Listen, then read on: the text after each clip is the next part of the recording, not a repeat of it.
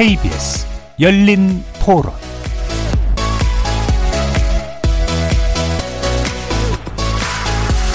안녕하십니까. KBS 열린 토론 정준희입니다.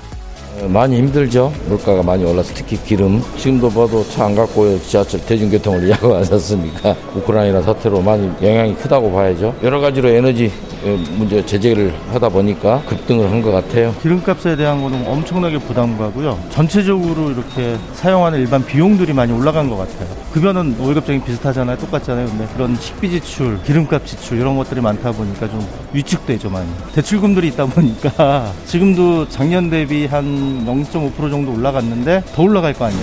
그러면은 또 지출 부담이 커져서 타격이 있을 것 같아요. 지금 20만 원 내신 분들이 30만 원씩 낸다고 하더라고요. 이자를 벌써 올라가죠. 대출 받은 분. 그러니까 뭐 빨리 갚아야 되겠다는 분들도 많더라고 은근히. 금리가 오르면 여러 가지로 힘이 더 들겠죠. 기름값이 오르니까 공항 이용료도 오르고 유류세도 오르다 보니까 이용료도 오르고 그렇더라고. 저번 달까지는 뭐 19,000원 했는데 이번에는 26,000, 25,600원이던가 경제라던가 모든 게 어려운 상황인데 뭐 힘들어도 열심히 살면 안 되겠습니까?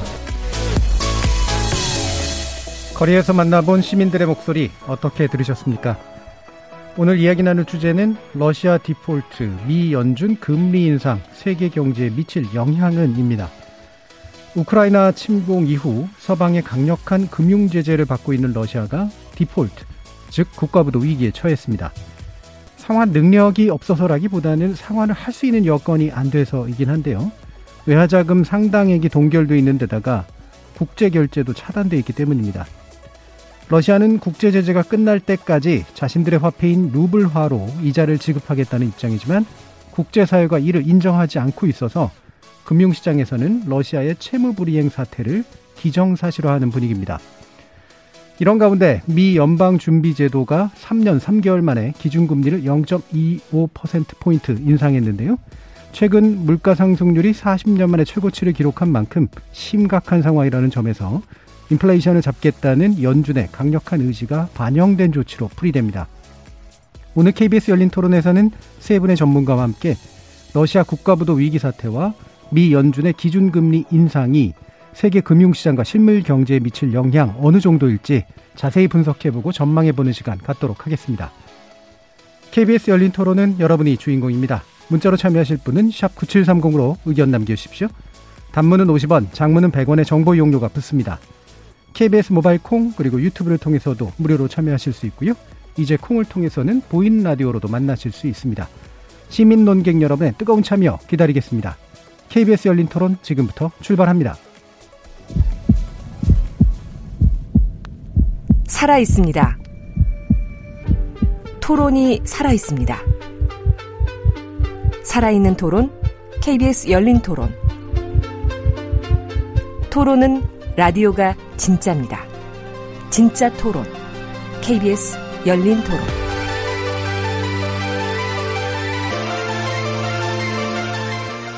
오늘 토론 함께 해주실 세 분의 전문가 소개해 드리겠습니다.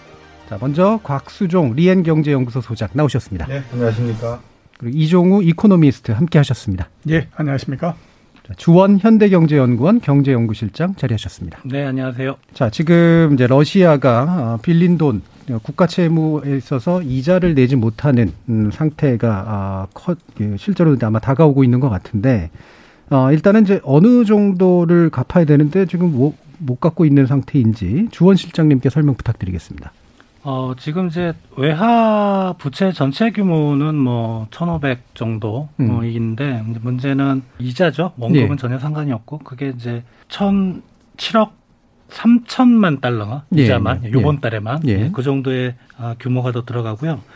그리고 4월 달에 갚아야 될 이자가 사실 더 큽니다. 한 음. 21억 달러가 넘는 네. 그 정도 수준이기 때문에 지금 상당히 좀 러시아가 그런 부분에서 어려움을 겪고 있습니다. 예. 이게 이제 그 국내에서 이제 보유하고 있는 이제 달러 자금이 어 이미 이제 동일한 상태이고 바깥에서 이제 동결돼 있는 상태라서 이제 아마 그런 것 같은데 어 지금 첫 고비가 3월 16일 우리 시간으로 어제였다고 하고요. 현재 시간으로 오늘인데 어 이제 곽수정 수장님께 그럼 여쭙겠는데 루블 하로 갚는 거는 안 된다는 상황이잖아요. 네, 그렇습니다. 지금 음, 많은 서방 국가들이 뭐 루브라로 받을 수는 있는데 문제는 앞에서 우리 주원 음, 박사께서 말씀 주신 이게 만약에 디폴트가 나도 3개월 정도 유예가 됐을 때 그 다음에라도 이게 또 상환이 가능하겠느냐 달러 음. 상환이 이 그 문제를 놓고 봤을 때 가능하다라는 음, 시그널을 보내주게 되면은 러시아 입장에서는 지금 우크라이나 전쟁을 해결하려고 하는 그 노력을 상당히 좀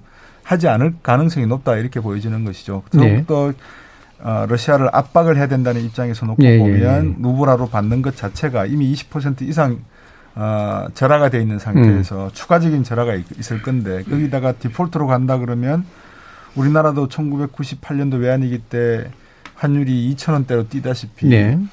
거의 뭐 휴지 조각과 비슷한 상태로 갈 가능성이 높은데 그런 상황에서 루브라로 받겠다라고 하는 것은 사실 뭐 거의 러시아를 돕겠다는 이야기나 네, 마찬가지이기 때문에 그거는 어려울 것 같습니다. 뭐 앞에 설명을 주셨지만 러시아가 벌써 외환 보유고가 한 6,500억 달러 정도 되는데 이 규모 중에서 해외에 묶여 있는 게 한 4천억 달러 정도 되거든요. 2천억 달러 가지고 있으면 충분하지 않나 싶은데도 불구하고 단기 채권이나 여러 가지 그 해외에서 투자한 돈들이 돌지가 않고 있기 때문에 뭐 디폴트가 나는 거는 제가 볼 땐 기정사실화 되는 것 같다. 그래서 루블화로 어, 지불하겠다고 하는 것은 이거는 뭐 미리 감가 상각을 해가지고 예. 할인해서 받는 거는 모르겠는데 그것도 아마 하지 않을 것이다 예. 이렇게 보여집니다. 그러니까 이게 달러와 표시채권의 루블화로 원래 결제하는 건 당연히 안 되지만 네. 어, 그거를 일부 받아줄 수 있는 조건이 있다고 하더라도 사실 받는 사람 입장에서는 너무나 뻔히 손해 보는 일이 그렇죠. 되는 게 이제 확실하고 네. 게다가 이제 러시아에게 잘못된 시그널을 줘서 어, 이 전쟁을 좀 빨리 끝내야라는 압박보다는 오히려 연장하게 되는 그런 그렇죠. 가능성도 있기 때문에 여러모로 네. 채무 불이행이 아마 정식화 된다 이렇게 이제 좀 생각이 드는데 아까도 이제 유예 기간 좀 말씀 주셨는데 이종우 이코노미스트님 요, 요 기간이 어떻게 좀 작동하리라고 좀 보시나요? 예, 그 자국화로 그 발행한 채권 그러니까 러시아 같은 경우에는 루브라로 발행한 채권이죠. 예. 그거는 15일 동안 유예 기간을 주고요. 음. 그다음에 달러화로 발행한 채권 같은 경우에는 15일에서부터 30일 사이에 유예 기간을 주는 음. 거거든요. 그리고 난 다음에 이제 디폴트를 선언할 수 있게 이렇게 돼 있는데 일단은 아무튼 뭐 유예 기간 내가 아니더라도 어떤 형태로든지 정해진 날짜까지 그거를 어, 이자를 지급하지 못한다거나 하게 되면 그거는 이제 사실상 디폴트가 들어간다 예. 이렇게 봐야 되기 때문에 물론 아주 극적인 형태로서 유예 기간 동안에 어때 이그 이자를 달러로 지급한다든가 이렇게 되면 또 다른 문제가 되겠지만 현재로서는 그럴 가능성은 그다지 높지 않다라고 음. 봐야 될 것 같고요. 근데 제가 하나 생각해 봐야 될 부분이다라고 보는 부분들은 뭐냐면 물론 우리는 지금까지 계속해서 이제 서방 국가들이 러시아를 압박을 하고 뭐 이렇기 때문에 돈이 없어서 어 그러니까 달러가 없어서 이거를 지급을 못해서 네, 네. 디폴트가 발생을 하고 이러는 관점으로서 언론들이 대부분 다 다뤘었거든요. 음. 근데 우리가 거꾸로 한번 러시아는 어떤 입장일까라고 하는 걸 한번 생각해 볼 네, 필요가 네. 있는데 제가 생각했을 때는 러시아 입장에서도 이걸 그냥 디폴트 내겠다. 라고 하는 쪽으로 가지 않, 가는 게 네. 아닌가. 그러니까 뭐 굳이 이거를 이자를 지급을 해가지고 이 그 우리가 부도가 안 나게 만들겠다 이러는 것보단 지금은 그냥 그 부도를 내버리겠다라고 생각하고 있는 게 아닌가라는 생각이 들어요. 네. 왜 그러냐 하면 어차피 지금 우크라이나와 러시아 사이의 분쟁은 이제 굉장히 명분 싸움이 돼버린 그런 그 형태가 됐거든요. 그러면 러시아 입장에서도 할 얘기가 있다라고 하는 거죠. 우리는 6,400억 어, 달러라고 하는 굉장히 많은 외환 보유고를 가지고 있고 그 다음에 우리가 주려고 하는 의지도 충분히 있다. 그런데 네. 너희 나라에서 음. 이렇게 했기 때문에 우리 줄 수가 없는 거기 때문에 음. 우리만 문제가 있는 것이 아니라 너희도 문제가 있다. 이런 그, 어, 이쪽으로 갈 수 있기 때문에 제가 봤을 때는 러시아 역시 마찬가지로 보면 지금에서 그냥 기술적인 형태의 부도를 내는 것 자체를 음. 더 원하는 게 아닌가라는 네. 측면에서 봤을 때는 부도는 피할 수 없는 부분이 아닌가라는 음. 생각이 듭니다. 러시아도 마음이 급하지 않은 상태이기 예, 그렇죠. 때문에. 예. 예.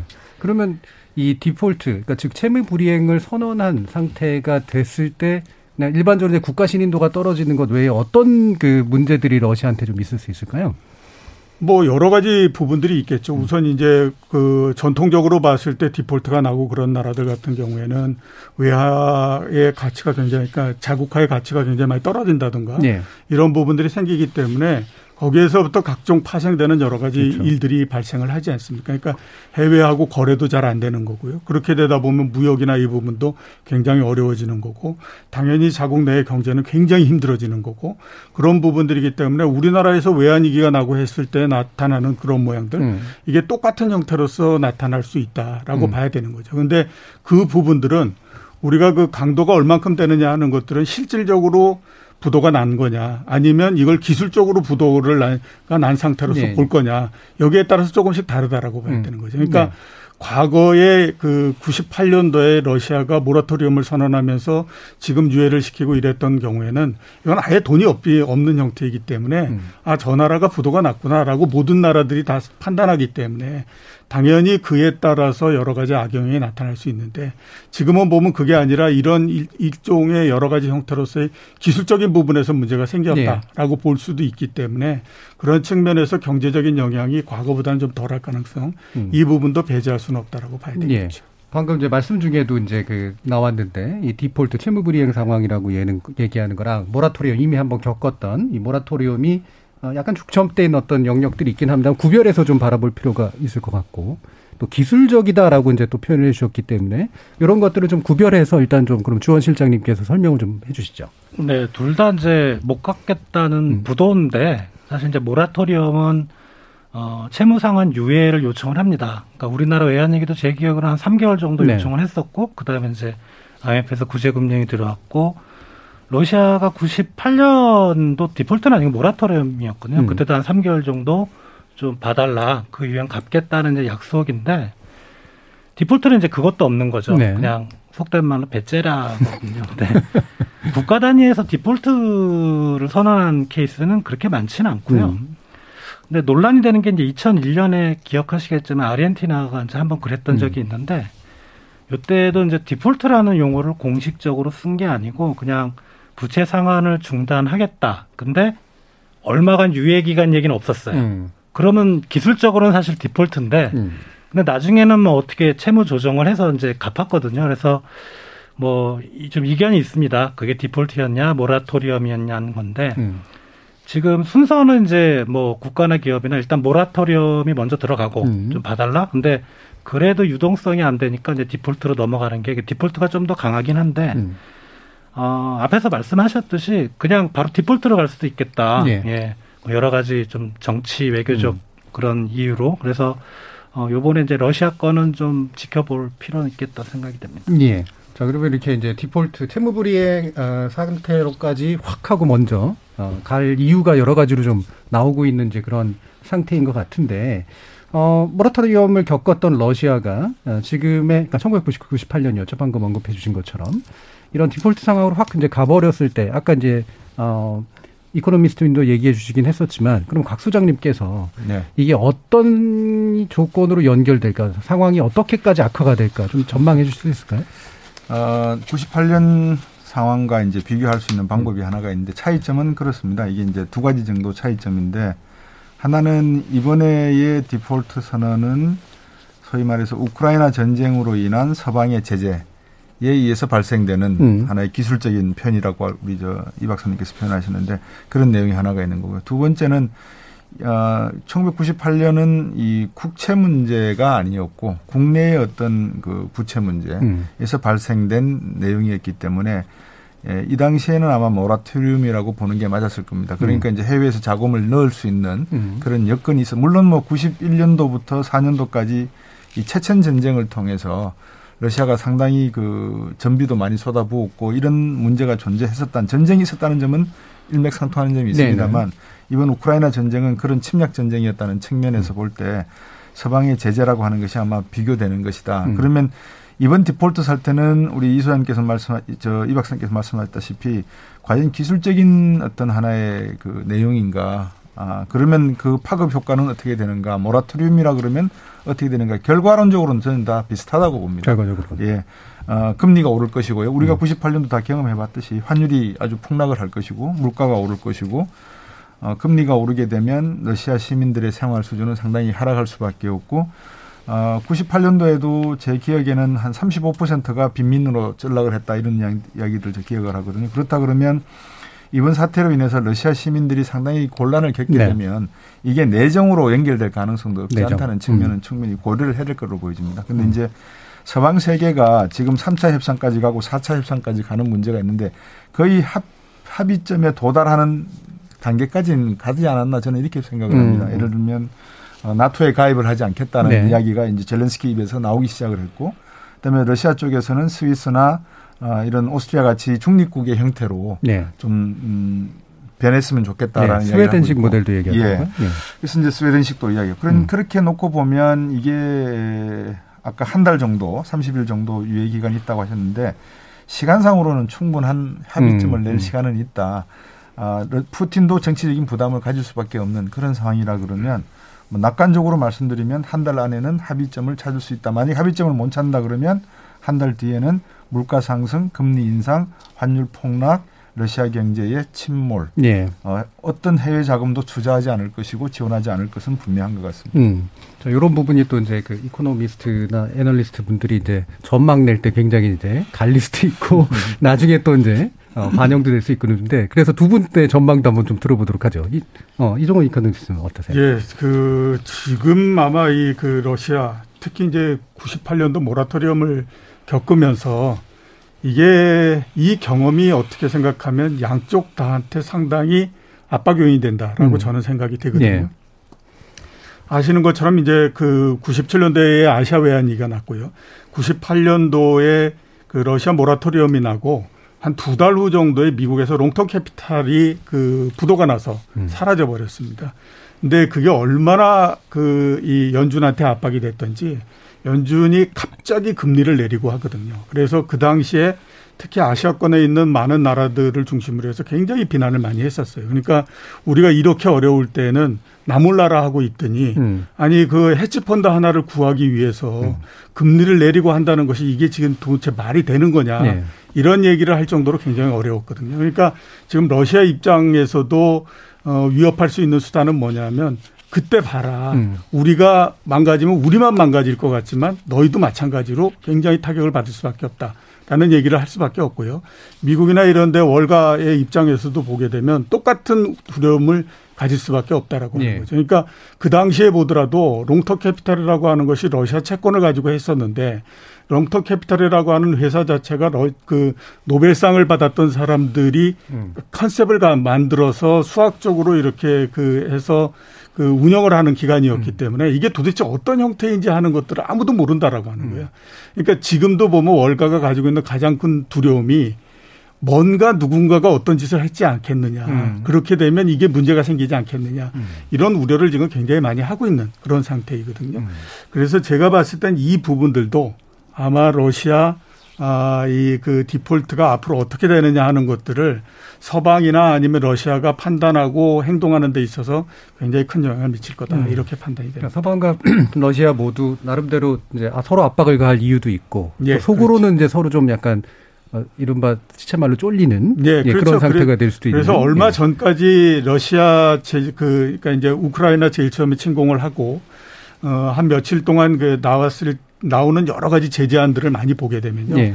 우리가 그걸 꼼꼼하게 다 체크를 해보면 이게 일정하게 어느 선을 넘어가지 않으려고 하는 그 노력이 굉장히 많이 보인다라는 음. 생각이 들어요. 그리고 그 일정하게 어느 선이라고 하는 것은 이 러시아와 우크라이나 사이에서 발생하는 이 그 문제들이 서방에 있는 나라들의 경제 안쪽으로 넘어와서 서방에 있는 나라들의 경제에 이그 타격을 주거나 그 이렇게 되는 거를 막, 막자라고 네. 하는 고선을 계속해서 지켜나가고 있는 상태거든요. 음, 음. 그렇기 때문에 서로 간의 위협 수단이 될수 네. 있다라고 봐야 되는 거죠. 자, 지금 이제 결과적으로 두 분은 어 조만간 해결된다라고 말할 수는 없지만 네, 해결 전망이 이렇게 어둡지만은 않다 쪽으로 지금 보고 계시는 것 같은데 주원 실장님은 어떠신가요?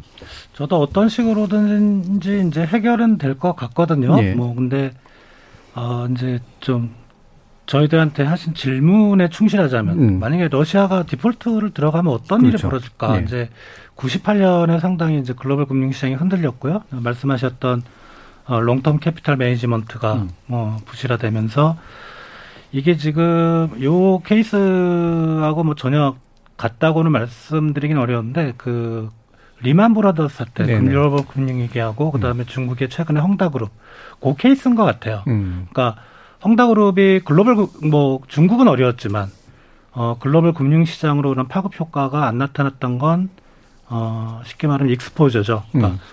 어 글로벌 금융권이 그쪽에 어 투자한 게 별로 없었고, 네네. 근데 지금 러시아도 그런 비슷한 케이스인 것 같아요. 그러니까 어 크림반도 사태 이후로 사실 글로벌 자본이 러시아에 이렇게 투자한 부분이 음. 좀 생각보다 많이 좀 적거든요. 음. 그래서 그런 걸 감안하면 뭐 세계 금융시장을 흔들 만큼 음.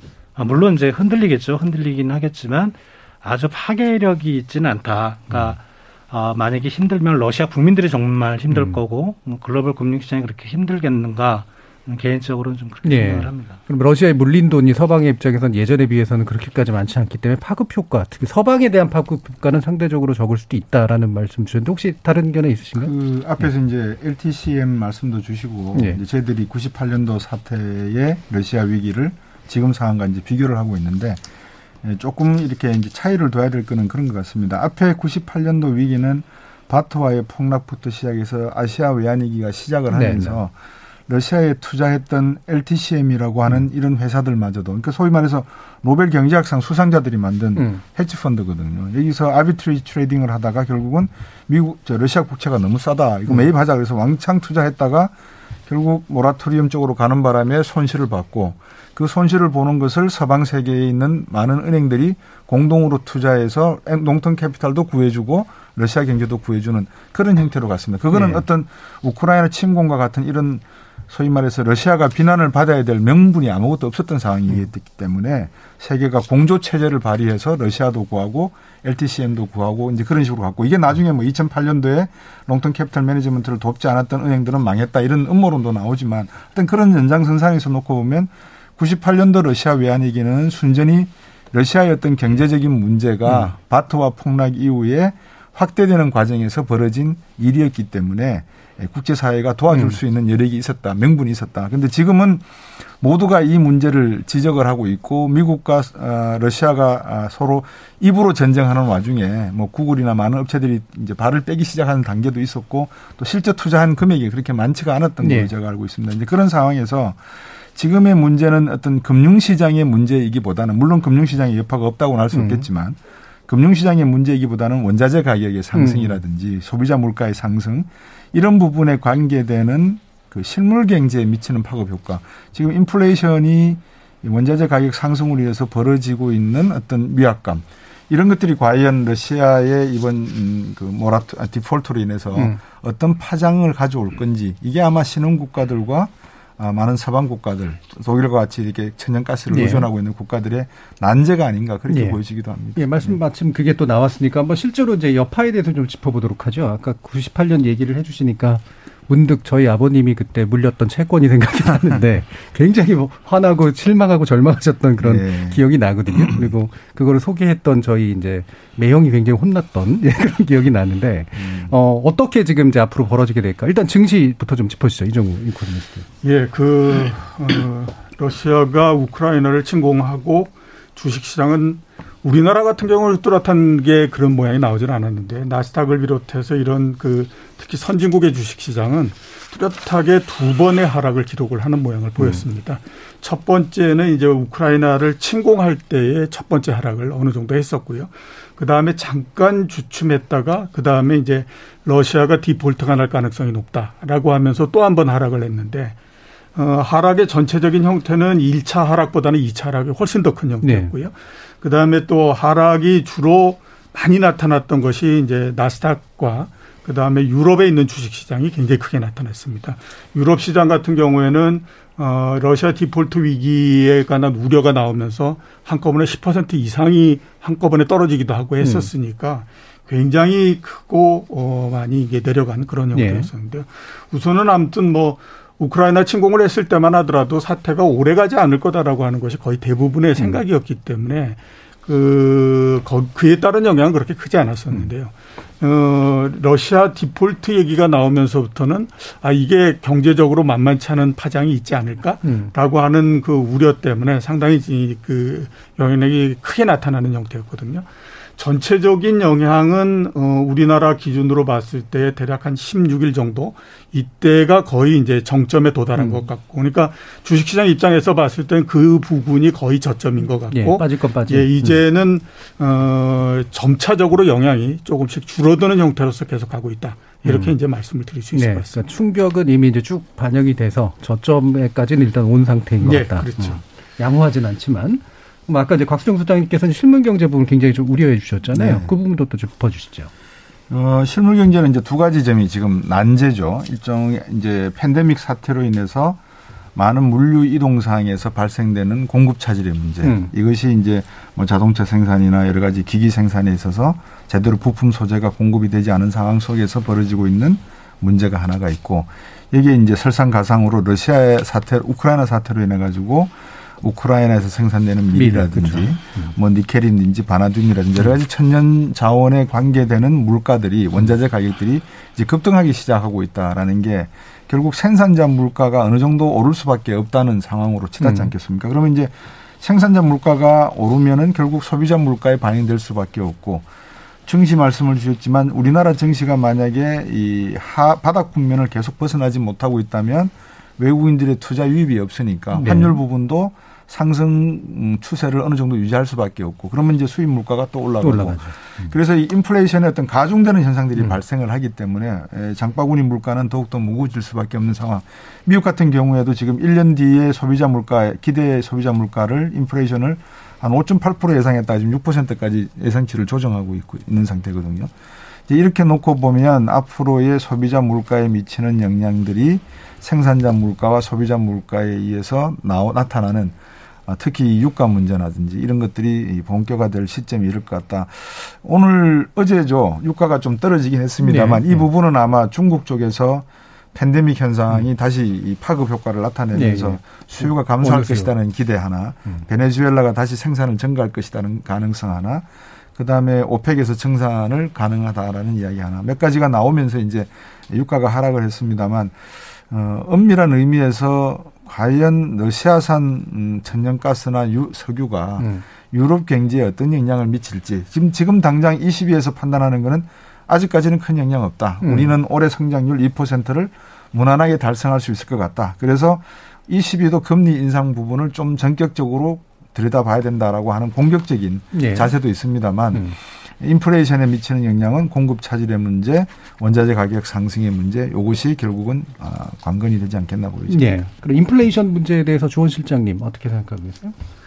어, 일단은 지금 작년 하반기부터 이제 그 글로벌 인플레이션, 그 다음에 우리나라 물가 급등이, 어, 이제 스타팅이 이제 에너지 가격부터 올랐거든요. 예. 그래서 그 뭐, 그 다음에 이제 광물이나 곡물 가격으로 넘어갔는데, 이게 이제 원유 가격의 흐름이 제일 중요한 것 같아요. 특히 석유 시장은 수급이 1%만 변동해도 수십 달러가 뛰거든요. 근데 이제 이건 앞으로 그렇게 될 건가를 좀 생각을 해봐야 될 것 같아요. 이게 정치적으로 그 미국이 그런 정책을 하고 유럽이 따라가고 그게 과연 지속이 될 수 있을까? 음. 그건 참 의문이에요. 뭐, 뭐 물량은 어떻게 어떻게 뭐 증산을 하거나 음. 뭐 이란 쪽에 뭐 핵, 핵 합의를 해서 올, 물량을 땡기거나 뭐 이래도 물량은 어떻게 맞추겠지만 그 가격은 감당하기 어렵거든요. 음. 그래서 어 이런 게좀 제 생각에는 어느 정도 좀 그 사태가 진정이 되면 어 그런 수입 제한이나 이런 에너지 쪽에 예. 그런 게 좀 완화될 수 있는 그런 분위기도 있지 않을까. 그래서 음. 어좀 섣부른 의견이긴 한데 지금 인플레이션은 좀 올해 하반기로 넘어가면 조금은 지금보다는 음. 좀 나은 상황이 되지 않을까. 예. 그러면 우리나라도 지금 이제 물가 상승률이 상당히 높긴 한데 주로 뭐 거의 90% 이상이 수입 물가 쪽에서 들어오는 거거든요. 네. 그런 부분 고려하면 상반기는 상당한 좀 인플레이션 때문에 우리가 고통을 받겠지만 그게 여름을 지나면서 요러면은 조금 그래도 좀 완화되지 않을까 뭐 음. 뭐 그런 기대는 좀 가져봅니다. 네네. 인플레이션 문제에 대해서 뭐 기본적으로 비슷하시지만 또 이제 시기적으로 또 이제 조금 다른 전망도 좀 있으시긴 해서 요거 아마 후반기에 2부에서 좀 더 자세히 핵심적으로 논의해 볼 수 있을 것 같고요. 그리고 이종우 이코노미스트님께서 환율 문제 좀 짚어주실까요? 예. 어, 이번에 그 원달러 환율이 제일 많이 올라갔을 때가 1247원까지 갔으니까요. 1250원 정도까지 접근한 거니까 굉장히 에, 음. 그 원화가 상당히 약세가 됐다라고 볼 수가 있습니다. 어, 여러 가지 요인들이 있죠. 뭐 그 중간에 보면 우리나라의 그저 이 경상 수지가 아, 무역 수지가 적자가 나기도 하고 뭐 이랬던 부분들도 있지만 어, 최근에 이렇게 원 달러 환율이 원화가 특히 약세가 된 그 상당히 큰 영향은 어 그 러시아 디폴트 우려 이 부분에 따라서 세계적으로 안전 통화 쪽으로서 자금이 몰리고 음. 이 부분들이 그 역할이 굉장히 컸다라는 네. 생각이 듭니다. 특히 이번 같은 경우에는 달러의 강세가 굉장히 강했거든요. 음. 달러 인덱스라고 있습니다. 여섯 개 주요 통화 대비해서 달러가 지금 가치가 어떻게 되느냐 하는 것들을 나타내는 건데 이게 5월 그 저 이 한때는 한 100부근까지 그 접근을 했거든요. 작년도 5월 달에 이 지수가 90 정도였습니다. 그러니까 어 대략 보게 되면 한 8개월 내지 9개월 사이에 이게 거의 달러가 10% 정도가 강해진 거거든요. 음. 그 얘기는 다른 나라 통화 그러니까 달러 대비해서 다른 나라 통화 같은 경우는 10% 정도 절하가 됐다라고 봐야 되는데 그 중에 특히 맨 마지막 올해 그 3월 달서부터 올랐던 가장 큰 부분의 역할은 러시아 디폴트 우려가 상당히 역할을 했다라고 음. 볼수 있습니다. 그거는 원화의 그 움직임을 보면 알 수가 있는데요. 어, 지난 2월 20일 날 대략 1,190원 정도였습니다. 그게 불과 한 2주 사이에 에, 말씀드렸던 것처럼 1,250원 정도까지 네. 상승을 했으니까 러시아의 영향 이 부분들은 어, 제외하고 얘기할 음, 수 없다 음. 이렇게 봐야 되겠죠. 네. 해외 직구하시는 분들은 당장 아마 느끼고 있는 예, 그런 그렇죠. 거죠. 예. 러시아의 영향에다가 한 가지 이제 추가를 해야 될 게 그 미 연준이 예. 이거를 3월 달에 공개시장 회의를 열어서 음. 0.5로 갈 것이냐, 네. 0.25로 갈 것이냐, 아니면 이거를 음. 일곱 번 계속 올릴 것이냐에 대한 네. 논의도 있었거든요. 금리. 그래서 음. 이제 국내적인 요인이 복합적으로 작용이 되면서 아까 말씀하신 이 자산의 안전성 쪽으로 쏠리다 보니까 음. 결국 금과 달러화의 강세가 도드라졌던 그런 몇 달이었던 것 같습니다. 예. 아마 그 부분도 또 2부에서 구체적으로 더 얘기해 볼 수 있을 것 같고요.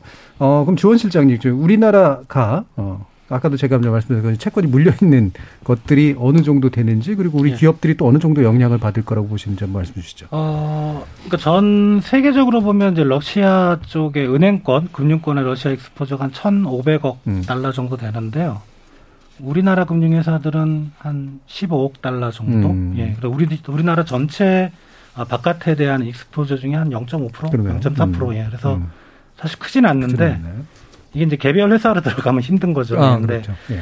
그리고 이제 그쪽에 우리 이제 기업들 뭐 삼성이나 뭐 현대차나 많이 들어가 있잖아요. 그럴 음. 경우 그런 이제 금융 거래, 금융 거래 그리고 또 뭐 원부자재 거래 이런 거는 상당히 좀 어, 애로가 심각할 것 같아서 예. 이런 전체적인 규모는 사실 뭐 우리나라 전체 교육에 러시아 차지 러시아나 우크라이나 쪽 이렇게 많지 않거든요. 근데 개별 회사의 입장에서는 상당히 좀 공급망이나 음. 수출이나 그다음에 자본 거래나 이런 게 어, 상당히 좀 애로가 있을 걸로 생각이 듭니다. 음, 네. 비중은 크지 않은데 이제 개별 기업이 이제 또 들어가 있는 관점에서 보면 개별 기업은 굉장히 고통이 될 수가 있는 그런 상태인 것 같은데 구체적으로 이제 미국 경제하고의 연관성, 글로벌 경제와 연관성 문제를 2부에서 좀 더 자세히 짚어보도록 하죠.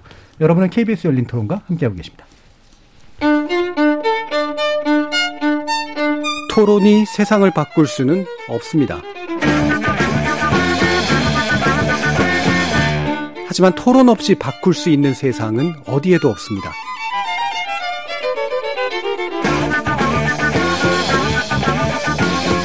세상의 선한 변화를 갈망하는 당신. 정답이 아니라 질문의 힘을 믿는 당신. 우리 KBS 열린 토론에서 만납시다.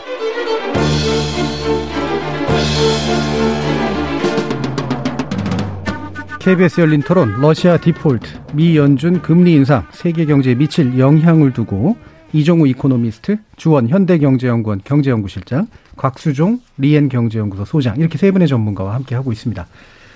자, 이제 연준 얘기 이제 계속 나왔고요. 어, 기준금리 0.25% 포인트 인상했고 이거를 이후에 이제 아마 6회 이상 어, 지속적으로 인상할 가능성을 이제 지금 보이고 있는데 어, 이런 이제 연준의 어, 지금의 일단 인상을 단행한 어떤 시기나 폭, 그다음에 이후의 전망 측면에서 어떻게 좀 판단들을 하고 계시는지 세 분의 의견을 또 간단히 먼저 좀 듣고 좀 시작하도록 하죠. 주원 실장님부터 의견 주시겠어요?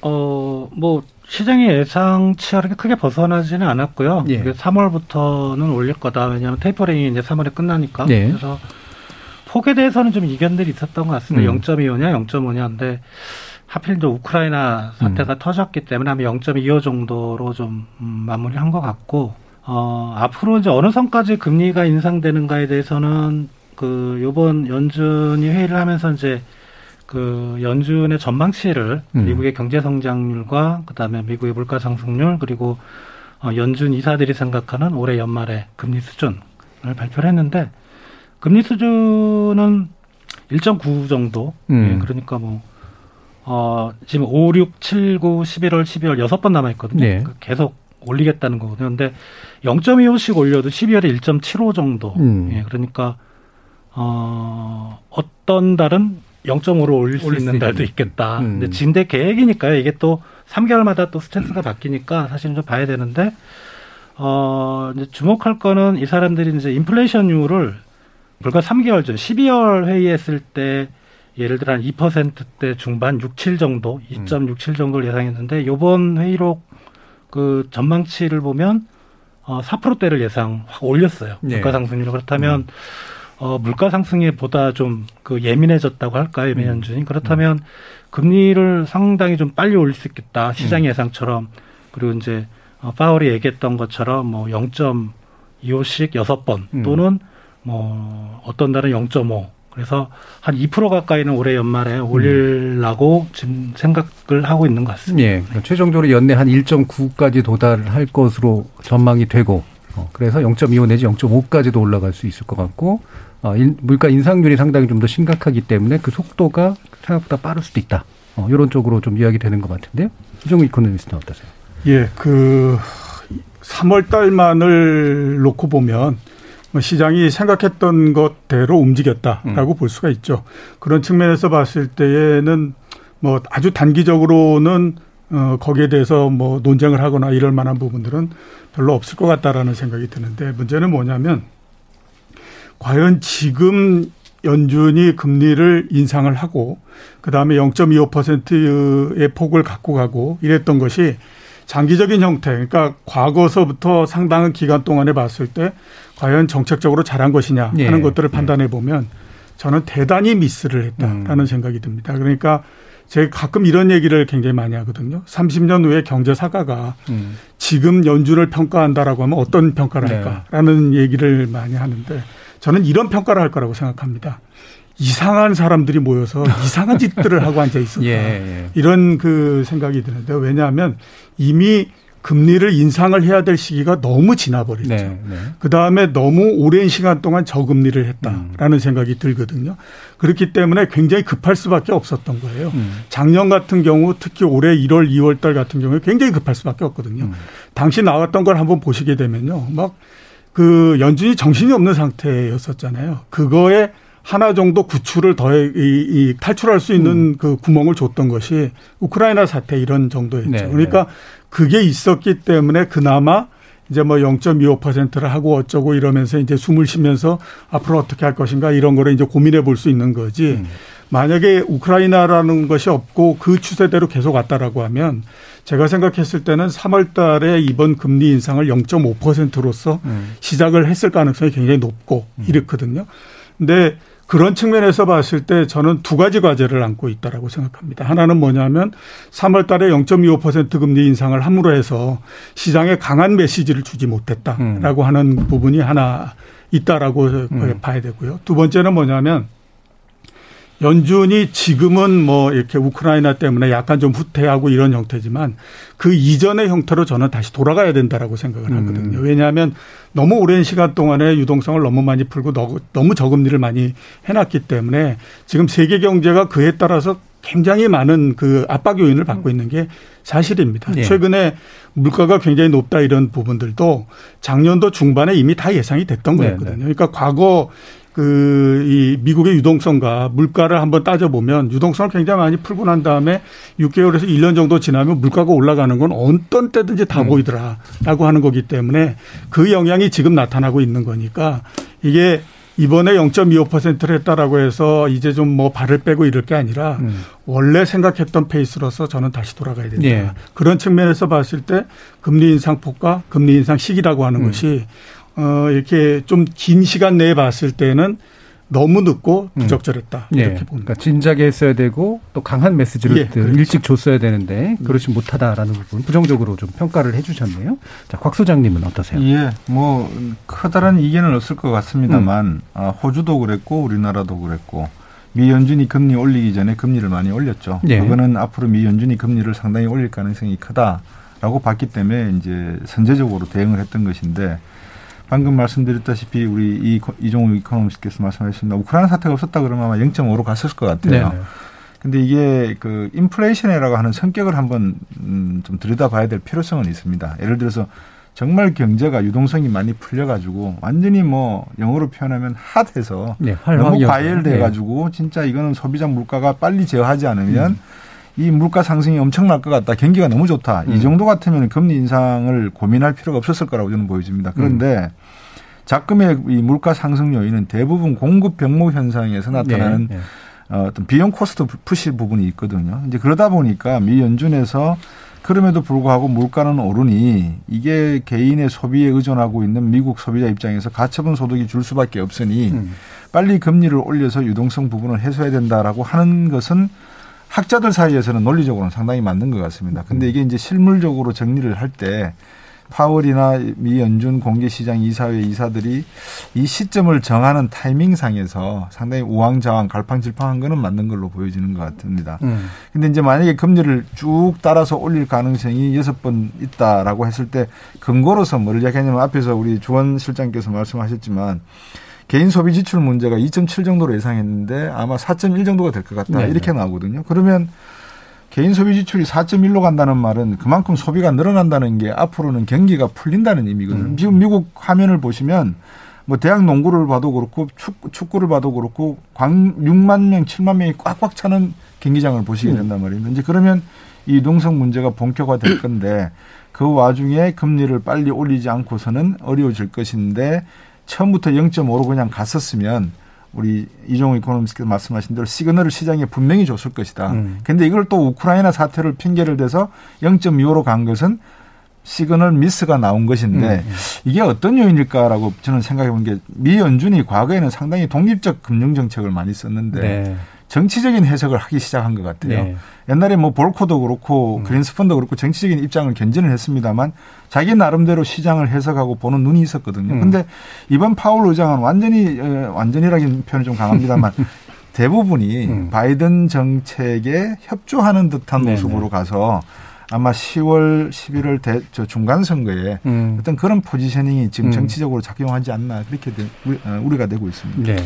그 정치적으로 음. 이그 예, 연준이 이제 상당히 좀 움직인다. 음. 이 부분 때문에 제가 봤을 때는 금리의 상승 속도나 인상 속도나 음.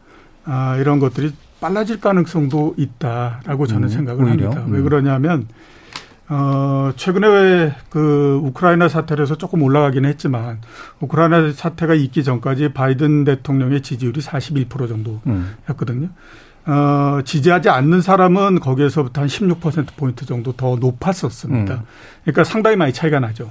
올해 11월 달에 그 중간선거가 있는데 어, 지금처럼 높은 물가가 계속되게 되면요. 이거 사람들이 굉장히 불편할 수밖에 없습니다. 음. 생활이라는 것이. 우리나라 대선 봐서 알듯이 사람들이 생활하기에 불편한 형태를 만들어 놓게 되면 그 정부가 견뎌내기가 굉장히 그렇죠. 어려울 집권 측에게 불리하죠. 그런 형태가 음. 되는 거거든요. 그러니까 지금에서 보면 바이든 대통령이 남아 있는 시간이 별로 없다라고 하는 거죠. 그러니까 11월 달 중간 선거까지 따지면 뭐 표심이 완전히 결정되고 그러는 데까지 대략 한 6개월 내지 7개월밖에 안 남은 거거든요. 그럼 그 사이에 물가도 안정시켜야 되고 뭐 이런 형태가 돼야만 뭔가를 해볼 수 있는 예. 형태가 되는데 그거에 실패한다라고 하면 중간 선거가 실패하고 그다음에 지금 바이든 대통령은 재선에 나올지 안 나올지조차도 결정이 안 돼 있는 상태이기 때문에 급격하게 레임덕에 빠져버릴 가능성이 음. 있어서 이런 행정부의 압박이 연준에 굉장히 강하게 갈 음. 수밖에 음. 없어서 앞으로 연준이 금리를 어떤 속도로서 움직일 것인가 하는 것들은 물가에 따라서 상당히 그리고 음. 또 행정부의 압박에 따라서 상당히 달라질 가능성이 있다. 예. 이렇게 봐야 되겠죠. 주원 실장님이 정치적 요소에 대해서 어떻게 보세요? 정치는 저는 잘 모르겠고요, 솔직히. 지금 그러니까 인플레라는 게 이제 화폐적 현상이기 때문에 예. 사실 실물 경제에 영향을 미치면 안 되는데 음. 이게 너무 과도하면 어, 실제로 소비나 투자에 영향을 미치거든요. 음. 그래서 이제 인플레를 잡아야 되는 건데 이게 미국이 지금 그런 상황이에요. 그러니까 음. 아마 2월달 소비자 물가 상승률이 7.9% 40년 만에 최고치였는데 2월달 소매 판매 증가율이 어 1월에 전월 대비 4.9에서 2월에 0.3으로 급락했거든요. 음. 그러니까 2월에는 사실 미국 소비가 급락할 요인이 이렇게 많지가 않아요. 어, 오미크론 확산 확진자 수도 확 줄었고요. 그래서 네. 경기가 회복되는 국면이라고 예상했는데 소비가 이렇게 줄었다는 건 아무래도 너무 물가가 높기 때문에 미국 가게들이 어, 지갑을 닫는다 음. 이런 시그널로 읽혀질 수 있거든요. 그러면은 어, 정책은 분명합니다. 인플레부터 잡는 게 원칙이고 음. 그 앞에서 이제 많이 말씀하셨는데 요번에 어, 기준금리를 좀 많이 올리는 게 스타팅부터 음. 어, 그런 시장에 그런 긍정적인 신호를 줘야 어, 미국 경기 실물 경제도 결국은 좀 더 회복 기조를 음. 강화할 수 있었지 않는가라는 측면에서 어, 좀 연준이 음. 좀 너무 소극적이지 음. 않았나 그런 생각을 좀 해봅니다. 네. 제가 거기에 한 가지만 덧붙이면 음. 작년 12월부터 올해 3월까지 제가 미국을 두 번 다녀왔었습니다. 네. 두번 다녀왔는데 이제 물가가 어느 정도인가를 감안을 하니까 옛날 저들 유학 생활할 때 속꼬리가 속꼬리 예, 속꼬리가 예. 그 당시에는 99센트 이렇게 팔았거든요. 예. 뭐 무게는 하나, 하나 다 아니면 잘라서. 잘라서. 예. 어. 이번에 가니까 9불 거의 오. 10불 대더라고요. 예, 그다음에 예. 제가 좋아하는 그 소고기 부위가 있는데 네. 과거에 한 3불에서 4불 주고 샀는데 이게 7불 대가 됐어요. 어. 배 이상 다 올라 버린 네네. 거죠. 그왜 올랐냐라고 보니까 이게 어떤 뭐 돈이 너무 많이 풀려갖고 소비자들이 너나 할 것이 막 고기를 많이 사 먹어서가 아니고 오미크론과 코로나로 인해서 작업장에 작업을 못 한다는 음. 그러니까 공급이 딸린 문제인 거죠. 그래서 자꾸 이제 우리가 소비자 물가의 상승 부분을 경기의 어떤 영향에 미친 파급 효과로 금리를 올려서 안정시켜야 된다라고 하는 이런 방향의 정책들을 이야기하는데 이 와중에 오류가 어디서 발생하면은 미국의 실제 소비자들은 지금 나가서 크게 소비를 하지 않고 있다는 겁니다. 네. 지표상으로는 뭐 4%가 넘는 음. 소비자 물가가 그렇게 나오고 우리도 2.7%가 넘는 그런 형태인데 예, 실제 미국 현지에서 놓고 본 결과로는 이게 과연 경기가 과열돼서 나오는 음. 건가? 그래서 금리를 빨리 올려야 되는 건가? 음. 여기에는 어 경제적인 논리가 아닌 또 다른 논리가 숨어 있는 듯한 음. 상당히 좀 경장 이론으로서는 해석하기가 음. 좀 힘든 부분이 있는 것 같아요. 예, 예. 지금 이제 문제 그, 이, 이 가격이 올라서 어, 과연 이, 이 문제가 되고 이런 부분들이 지금처럼 제가 봤을 때는 여러 부분들이 서로 나눠져 있는 것들 적이 없었다라는 음. 생각이 들어요. 그러니까 예를 들어서 보면 우리가 자산 가격이라고 하는 걸 보면 이것만 보면 이거 금리 엄청나게 올려야 됩니다. 그렇죠. 부동산도 예. 그렇고 뭐 이렇거든요. 우리나라도 많이 올랐지만 미국 같은 경우에도 굉장히 많이 올랐어요. 작년 1년 동안에 어, 주요한 도시들의 그 부동산 가격, 주택 가격이 20% 훨씬 넘게 올랐거든요. 그 상승률만을 따지면 그 금융위기가 나기 전보다도 훨씬 더 높은 높은 게 사실입니다. 근데 주택만 그런 것이 아니라 주식도 마찬가지죠. 뭐 이런 형태입니다. 그러니까 이 자산 가격만 보게 되면 이게 금리를 굉장히 빨리 속도로 올려서 이거를 어떤 형태로 더 이상 여기에서 버블이 만들어지지 못하도록 만들어야 되는 것이 사실인 거죠. 음. 근데 반대로 넘어가서 우리가 소비자 물가라고 얘기하는 여러 가지 실물 그 부분들이 있지 않습니까? 실물 상품과 관련한 음. 부분들. 이거는 그렇게 크게 많이 오르거나 이러지는 않아요. 음. 그리고 그거는 앞으로도 봤을 때 크게 오르거나 그러지 않을 가능성이 높습니다. 왜냐하면 지난 한 20년 동안에 봤을 때 경제가 나쁠 때마다 항상 얘기했던 게 뭐냐면 디플레이션 가능성이 높다. 음. 그러니까 물가가 떨어질 가능성이 높다. 이런 얘기를 했기 때문에 그거는 물가가 많이 오를 수 있는 토대가 아니다라고 봐야 되거든요. 음. 그러니까 이렇게 상반된 것이 서로 존재하다가 음. 보니까 이게 어느 쪽에 타겟을 맞출 거냐에 따라서 모든 정책이 다 바뀔 수밖에 없는 네네. 거죠. 그러니까 네. 음. 우리가 이 자산 버블이 너무 심해지는 부분들을 잡아야 되겠다라고 생각하면 금리를. 올려야 되는 거고 그리고 이게 아니라 실물 이 실제적인 이 생활 쪽과 관련해서는 그렇게 많이 올려야 될 필요가 없고 그러니까 연준을 비롯한 중앙은행들이 굉장히 머리가 복잡해질 음. 수밖에 없는 그런 상태 네. 이렇게 봐야 돼요. 그 이종우 이코노미스트 상당히 중요한 말씀을 네. 주셨는데 이제 그 말씀을 뭐 일부러 안 하셨을 수도 있고 음. 어, 전문가십니다 사실은 어, 미국 전체 주식의 80%를 상위 10%가 주식을 가지고 있지 않습니까? 네. 그리고 다 아시다시피 상위 소득 10%가 미국 자산의 74%를 소유하고 있단 말입니다. 그러니까 부동산 가격이 오르든 증시가 오르든 이게 오르는 것은 소위 상위 10%에 해당하는 이야기지 네. 90%는 아무런 상관이 없습니다. 음. 뭐 아무런 상관이 없단 말은 좀 강한 편이기도 음. 하지만 근데 여기에 물가가 오르니 버블이 만들어졌으니 유동성이 많이 풀렸으니 빨리 금리를 올려가지고 시중에 있는 돈을 음. 빼겠다, 음. 땡기겠다. 그러면 소위 80%에서 90%에 해당하는 중산층과 서민층은 상위 10%가 만들어 놓은 버블과 음. 자산의 가격 상승으로 인해서 비춰지는 소비자 물가 상승분에 의해서 피해를 고스란히 있는 거죠. 네. 이 문제가 대한민국에도 우리나라에도 저는 조만간에 닥칠 거라고 음. 보여지거든요. 그래서 많은 국가들이 이 포용 성장이나 양극화 문제에 좀 더 고민을 가져야 되는 문제이고 음.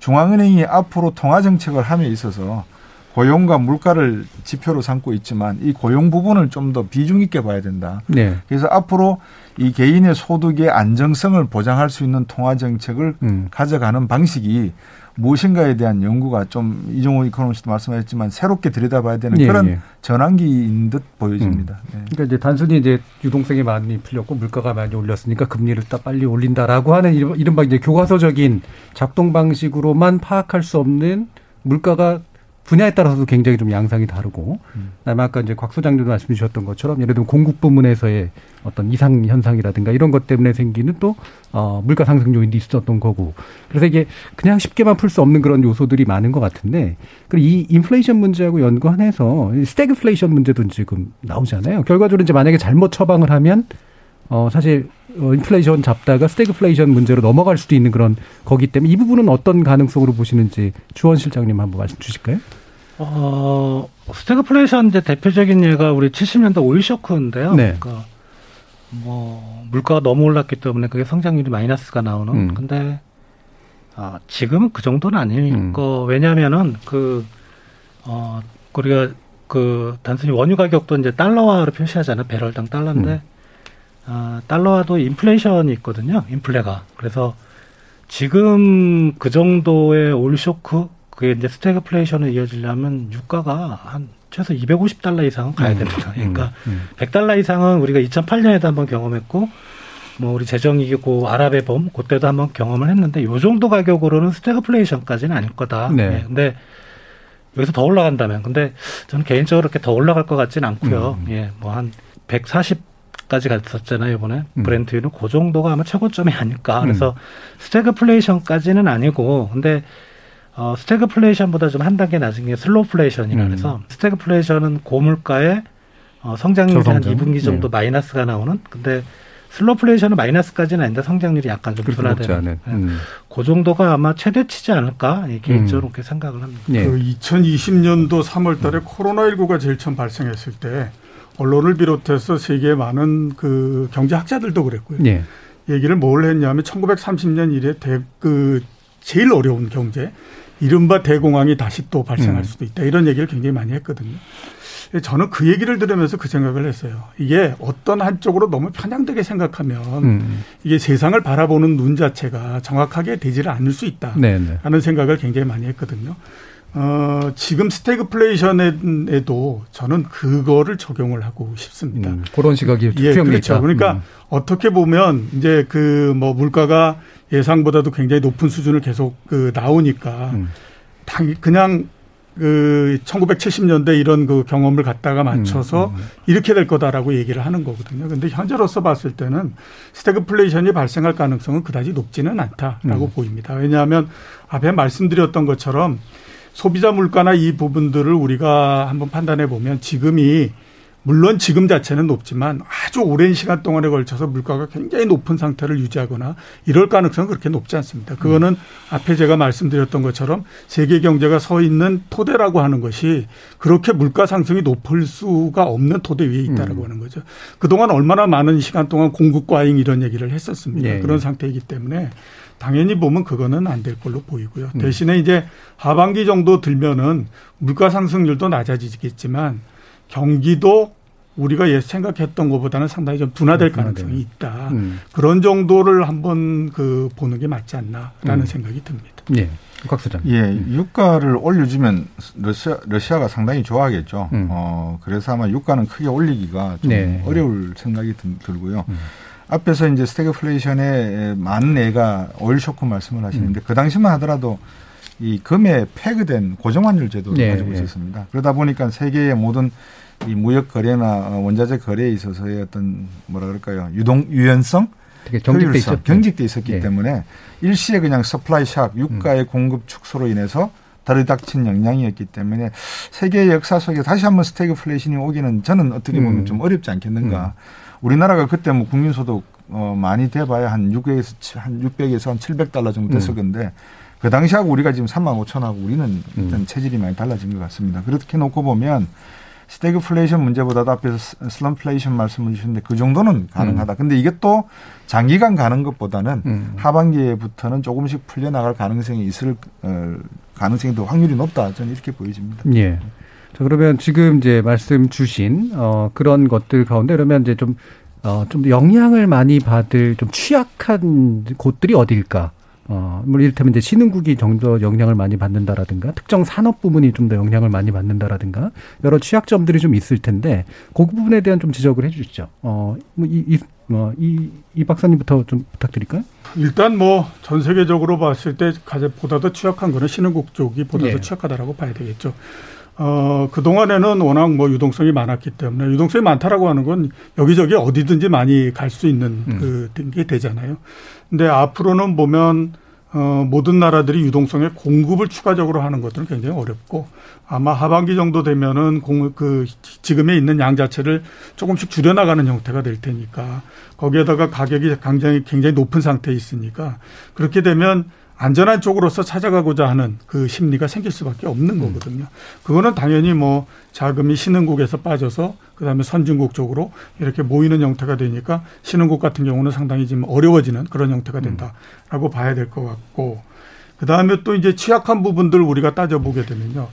어, 뭐 여러 부분들이 있지만 어, 우리가 이 그 성장 산업 이런 쪽에서의 취약점 네. 이 부분들은 정책적으로 한번 지금 그 고민을 좀 해봐야 되는 거 음. 아닌가라는 생각이 듭니다. 그 동안에 이제 금리가 올라가고 그러면 되게 많이들 걱정을 했던 게뭐 어, 부채를 많이 일으키는 어, 건설업이나 이런 쪽이 어렵지 않겠느냐 이런 음. 얘기들 많이 하지 않습니까? 근데 그게 우리나라 경제 전체에서 차지하는 비중이 굉장히 많이 줄었기 때문에 네. 오히려 그쪽보다는 이제 영향은 어, 성장 산업이라고 하는 거는 지금 완전히 자리를 잡고 음. 그 자체적으로 굉장히 많은 돈을 벌어들인다든가 음. 이렇게 하지는 못하는 상태고 네네. 미래를 위해서 계속해서 투자를 해야 되는 거지 음. 음. 근데 투자는 어떤 재원으로서 하느냐 하면 빌려서 재원 음. 음. 가지고 빌린 거를 가지고 재원으로 해서 투자를 하기 때문에 이렇게 이제 금리가 계속해서 올라가고 그러면 그에 따른 영향 이거를 계속해서 받을 수밖에 없거든요. 음. 그러니까 산업 전체적으로는 이제 그런 부분들을 우리가 한번 고려를 해야 될 것 같고 그 다음에 또, 어, 이 자산 부분들에서 봤을 때는 부동산 이 부분들의 영향이 상당히 좀 있을 수 밖에 없다라고 봐야 되겠죠. 예. 지난 뭐 몇 년 동안에 걸쳐서 봤을 때에 상당히 많은 자금 자체를 빌려서 그다음에 음. 그 주택을 사고 했기 때문에 그 영향이 나타날 수밖에 없습니다. 특히 굉장히 낮은 상태에서 조금만 더 올라간다고 하더라도 실제적으로 내야 되는 부채의 부담, 그 이자의 부담은 굉장히 커지기 때문에 음. 그 부분들을 좀 주의 깊게 봐야 네. 된다. 네. 이렇게 봐야 되겠죠. 국제적으로는 당연히 신흥국의 영향이 가장 취약하게 갈 거고 어, 내부적으로 보면 자금이 많이 필요하거나 자금을 이미 많이 동원했던 영역들, 자산 영역이나 또 성장 산업 영역이 아무래도 당연히 예, 굉장히 큰 영향을 받게 될 것 같다라는 그런 전망이시네요. 주원 실장님은 어떤 입장이세요? 뭐 비슷한 얘기고요. 그러니까 음. 그동안에 초저금리로 어, 유동성이 몰렸던 부분이 음. 제일 타격을 받는 그렇죠. 거죠. 그게 음. 이제 말씀하셨던 부동산 시장. 음. 그다음에 신흥국 쪽도 근데 신흥국은 지금 상당수 국가들이 이게 재정 수지하고 경상 수지가 다 적자, 쌍둥이 적자를 음. 내고 있어서 그러니까 재정 수지는 코로나 때문에 음. 다 돈을 풀어야 되니까 그리고 경상 수지는 최근에 이제 그 원자재 가격 오르면서 네. 그러니까 그런 국가들이 어려울 것 같고요. 근데 어, 우리가 예상하는 국가들이에요. 음. 단골이죠. 뭐 디폴트나 모라토리움, 아르헨티나, 터키 뭐 네. 이런 그런 남아공도 좀 어렵다는 음. 그런 지적들이 있고요. 그런 음. 쪽인 것 같고. 근데 이제 전혀 예상하지 못했던 뭐 신흥국이 뭐 부도가 나거나 이러지는 않을 것 같고요. 음. 그래서 그런 정도고 내부적으로는 이제 돈이 말렸던 많이 몰렸던 부분 부동산 그다음에 이제 가계죠. 가계 부채가 우리가 기업 부채보다는 오히려 가계 부채가 심각했으니까 또 하나가 이제 테크 기업입니다. 그러니까 좀 대기업보다는 어, starting 기업들 예. 이런 쪽이 상당히 부채를 많이 안고 시작을 하고 음. 금리가 올라가면 그런 쪽에 좀 타격을 입을 수도 있겠다. 왜냐하면 주가가 빠지는 거 보면은 이제 미국이나 우리나라 그런 기업들 주가부터 만약에 음. 이제 그 먼저 좀 빠지는 경향이 네. 있어서 금리 상승기에 그런 부분은 우리가 좀 지켜봐야 될것 음. 같습니다. 유니콘 기업들이나 이런 것들이 이제 직접적으로 영향을 좀 받을 수 있겠네요. 예, 이렇게 네. 그 세계적으로 영향도가 차이가 나다 보니까 음. 신흥국 통화도 상당히 또 다른 모양을 많이 보입니다. 그러니까 그 어, 산유국 통화들 있지 않습니까? 브라질이나 네. 뭐 이런 데 러시아 같은 경우에는 뭐 지금 그 이 사태에 그 핵에 있기 때문에 음. 이제 좀 예외지만 다른 그 브라질이나 이런 나라들 같은 경우에는 산유국이기 때문에 이런 나라들의 통화는 또 오히려 상당히 좀 강세가 돼요. 근데 기타 그 이외의 산유국이 아니면서 신흥국인 나라들은 지금 굉장히 통화 면에서도 음. 어려운 그런 상태에 있는 거죠. 음. 예. 박 사장님. 예, 앞에서 뭐 저희들이 다 말씀들을 해주시고 또 나눴던 것 같아요. 이제 예. 유가 문제라든지 금리 예. 문제. 저는 어, 말씀 주셨던 가계부채라든지 어, 경상수지 쌍둥이 적자의 문제, 신흥국의 문제 이거는 뭐 많은 분들께서 말씀 주시고 또 우리 주 실장님 자세히 말씀 주시니까 음. 관점 있게 좀 봐야 될 게 아마 유가와 금리와의 상관관계를 좀 유심히 보면 네. 다른 파생적인 문제들도 보이지 않겠나 생각이 듭니다. 과연 유가가 어느 정도 빠르게 가라앉느냐. 아, 이 문제가 금리의 인상 문제의 압력을 조금은 줄여줄 수 있을 것 음. 같고요.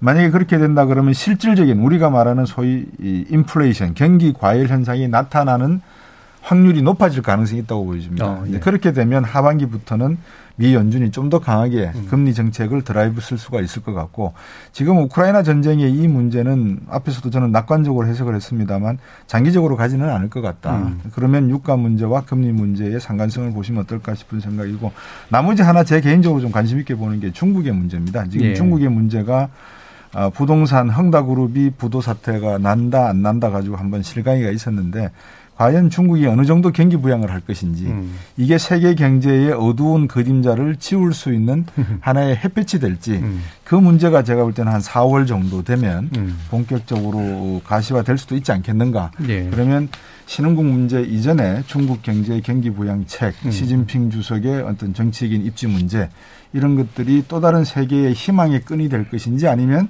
그림자가 될 것인지는 음. 어, 잠재적으로 튀어나오지 않을까 이렇게 된 음. 생각입니다. 네, 알겠습니다. 자, 그러면 이제 지금이 또 어, 새로운 정부가 이제 출범하고 있는 상태고 아마 경제 정책의 기조에 있어서도 일정한 변화가 예상되고 있는 상태이기 때문에 이 글로벌 경제 일화, 이와 같은 지금까지 논의하신 흐름 안에서 새 정부 경제 정책이 어디에 초점을 맞추면 좋겠느냐라는 그런 의견을 마지막으로 마무리 발언으로 여쭙는 방식이 됐으면 좋겠는데요.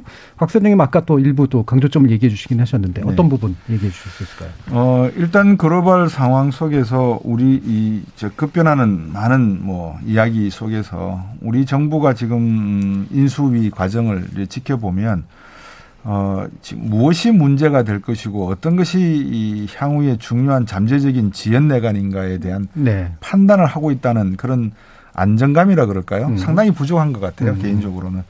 어, 지금 뭐 산자부도 그렇고 또 우리 기획재정부도 그렇고 한국은행 금융 관련 부분야도 그렇고 이런 부분에 대한 종합적인 저는 10%의 소위 우리나라 자산의 63%를 가지고 있는 이 10%의 국민들보다도 음. 중산층을 두껍게 하려 그러면 이 90%의 국민들에게 네 어떤 정책을 내놔야 될지에 대한 음. 비전과 직관을 내놔야 되는데 아직까지 뭐 인수위 출범도 안 한 상태에서 음. 뭐라 말씀드리기는 뭐 하지만 인사의 이런 문제들을 하나씩 놓고 보면 과연 이런 문제를 접근할 수 있는 사람들인가. 네.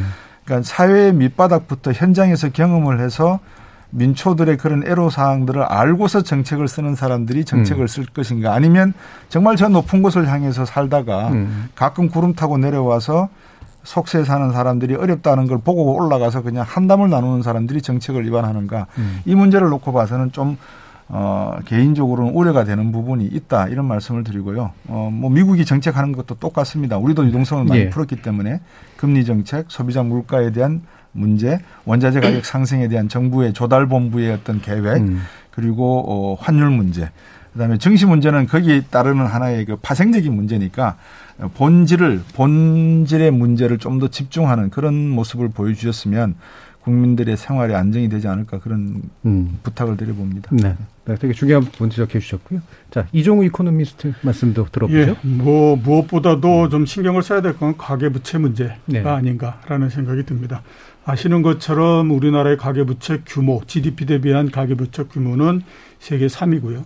그 다음에 지난 몇 년 동안의 상승 속도는 세계에서 1위를 했습니다. 그러니까 그만큼 지금 가계부채가 상당히 심각한 형태에 있다라고 음. 봐야 될 것 같고 이렇게 가계부채가 굉장히 크게 많이 늘어나면서 코로나19 이후에 서울 지역의 아파트 매매 가격이 보면 84%가 한꺼번에 뛰어버린 그런 음. 그 상태거든요. 그러니까 어떻게 보면 이 부동산과 관련한 부분들의 버블이 굉장히 커져 있는 상태이기 때문에 이거를 잘못 다스리는 형태가 되면 어 우리나라 경제 전체적으로 굉장히 큰 문제가 생길 수밖에 없다. 음. 이런 생각이 듭니다. 그런데 지금 많이 언론을 통해서 나오고 있는 얘기들이 보면 부동산 세제와 관련한 부분들을 어떻게 완화해서 음. 할 것이냐.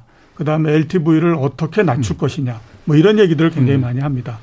아, 물론 뭐 가계부채가 굉장히 많다라고 해서 꼭 어떤 위기가 발생하고 그러는 거는 아니죠. 음. 근데 지금에서부터 어, 이렇게 그 완화 일변 쪽으로서 계속 나가게 되면 음. 나중에 가면 상당히 문제가 생길 가능성이 높다라고 음. 하는 겁니다. 이거는 제가 봤을 때 MB 정부가 초반에 출발했을 때를 좀 밤 그 이렇게 어, 그때를 좀 연구를 많이 해봤으면 음. 하는 생각이 듭니다. 예. 그때도 마찬가지로 부동산에 관한 얘기들 그렇죠. 굉장히 많이 하고 그거에 대한 기대들 많이 했지만 전체적으로 규제를 푸는 데까지 4년 정도를 걸렸었거든요. 그러니까 그런 부분들을 좀 연구를 해서 가계부채가 문제가 생기지 않도록 음.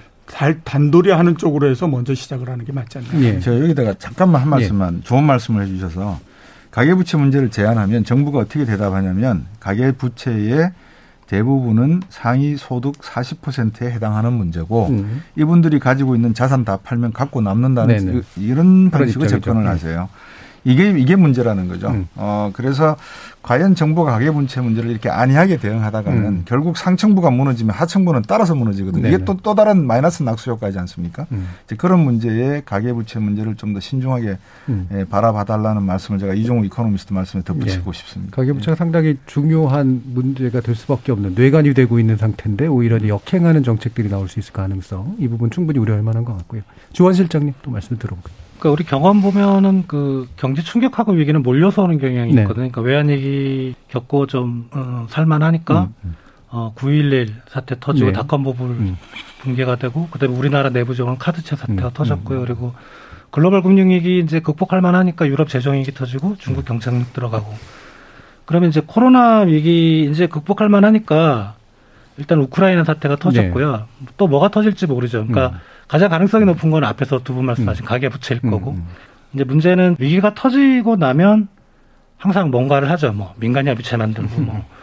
근데 민간이 원하는 건 그게 아니잖아요. 그 위기가 터질 때 미리 정부가 그런 선제적인 신호를 보내주고 그리고 거기에 대응할 수 있는 어, 어떻게 보면 지금 이제 새 정부가 들어서면서 그런 위기 대응 능력을 시험받는 첫 무대가 될 것 같다. 네. 그래서 어, 소, 외양간보다는 소가 먼저 좀 도망가는 걸 막아줄 수 있는 그런 능력이 정말 필요하지 않을까 생각이 듭니다. 네, 알겠습니다. 자, 오늘 이제 경제 문제를 가지고 오랜만에 KBS 열린 토론 진행해 봤는데요. 오늘 토론 함께 해주신 세 분의 전문가, 어, 주원 현대경제연구원 경제연구실장, 곽수종 리엔경제연구소 소장, 그리고 이종우 이코노미스트 세 분 모두 수고하셨습니다. 감사합니다. 네, 예, 감사합니다. 감사합니다.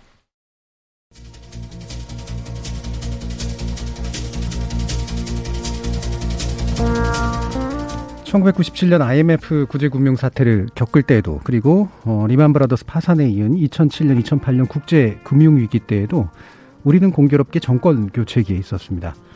위기의 원인에서부터 위기 극복의 방식 그리고 소요된 시간에 이르기까지 여러 차이는 있지만 궁극적으로는 그래도 위기를 잘 넘겼다는 게 중요할 것 같은데요.